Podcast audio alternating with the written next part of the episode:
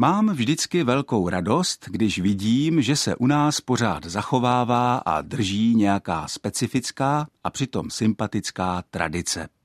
Řekl bych třeba, že my Češi pořád hezky držíme svoji tradici hudební a uměleckou. Jsou tady dotované základní umělecké školy, děti hrají na nástroje, malují, hrají divadlo, anebo se tu pořád chodí do tanečních, když je člověku 16 nebo 17. To jinde většinou už není. A nebo když my Češi přijdeme domů, přezouváme se do papučí, to je taky sympatická a navíc hygienická tradice. Máme 5. prosince, tak asi víte, kam tím vším mířím. Mířím k jedné z lidových tradic, která se u nás v tento den tradičně a masově pěstuje. K chození Mikulášů a hlavně čertů.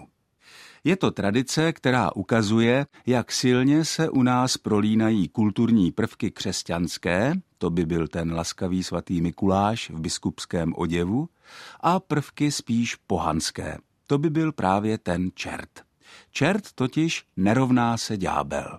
Čert je něco jako slabý odvar z ďábla. Je to spíš takové strašidlo nebo strašidílko.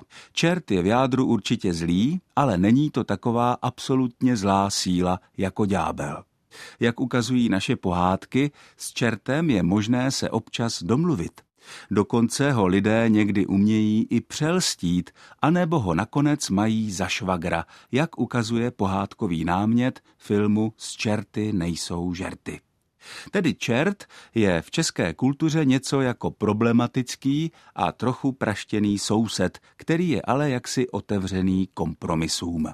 V českých pohádkách, písničkách, ve starší i novější české literatuře i ve výtvarném umění je čertů velká spousta a velmi bohatě pronikly i do české frazeologie.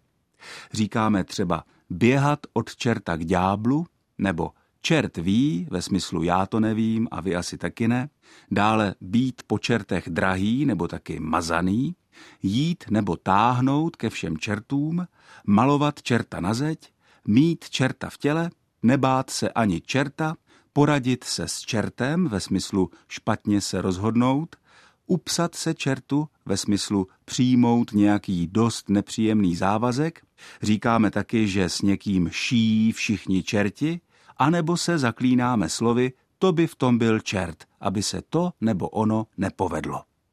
Česká kultura je prostě taková začertovaná.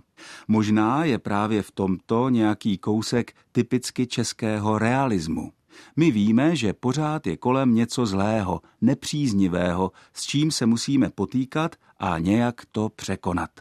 Že už naši předkové o čertech dost mluvili a uvažovali, to se ukazuje i v bohatém souboru synonym ke slovu čert synonym, která můžeme najít ve starších českých textech. Jsou to jednak ta známá synonyma rohatej nebo rarach a rarášek a potom i synonyma méně známá, třeba kornifel, což je vlastně také rohatej, ale latinsky. A k tomu přistupuje lucek, kde je ozvěna jména Lucifer a dále synonyma jako skříjet, zmek nebo dehna. To je vzácně doložené staročeské synonymum pro čerta a je to slovo, které patří do příbuzenstva slova dehet. Právě dehet a čert k sobě, myslím, dobře pasují i po té věcné stránce. Hezké prožití dnešního čertování a následně klidné prosincové dny vám od mikrofonu z Olomouckého studia Českého rozhlasu přeje Ondřej Bláha.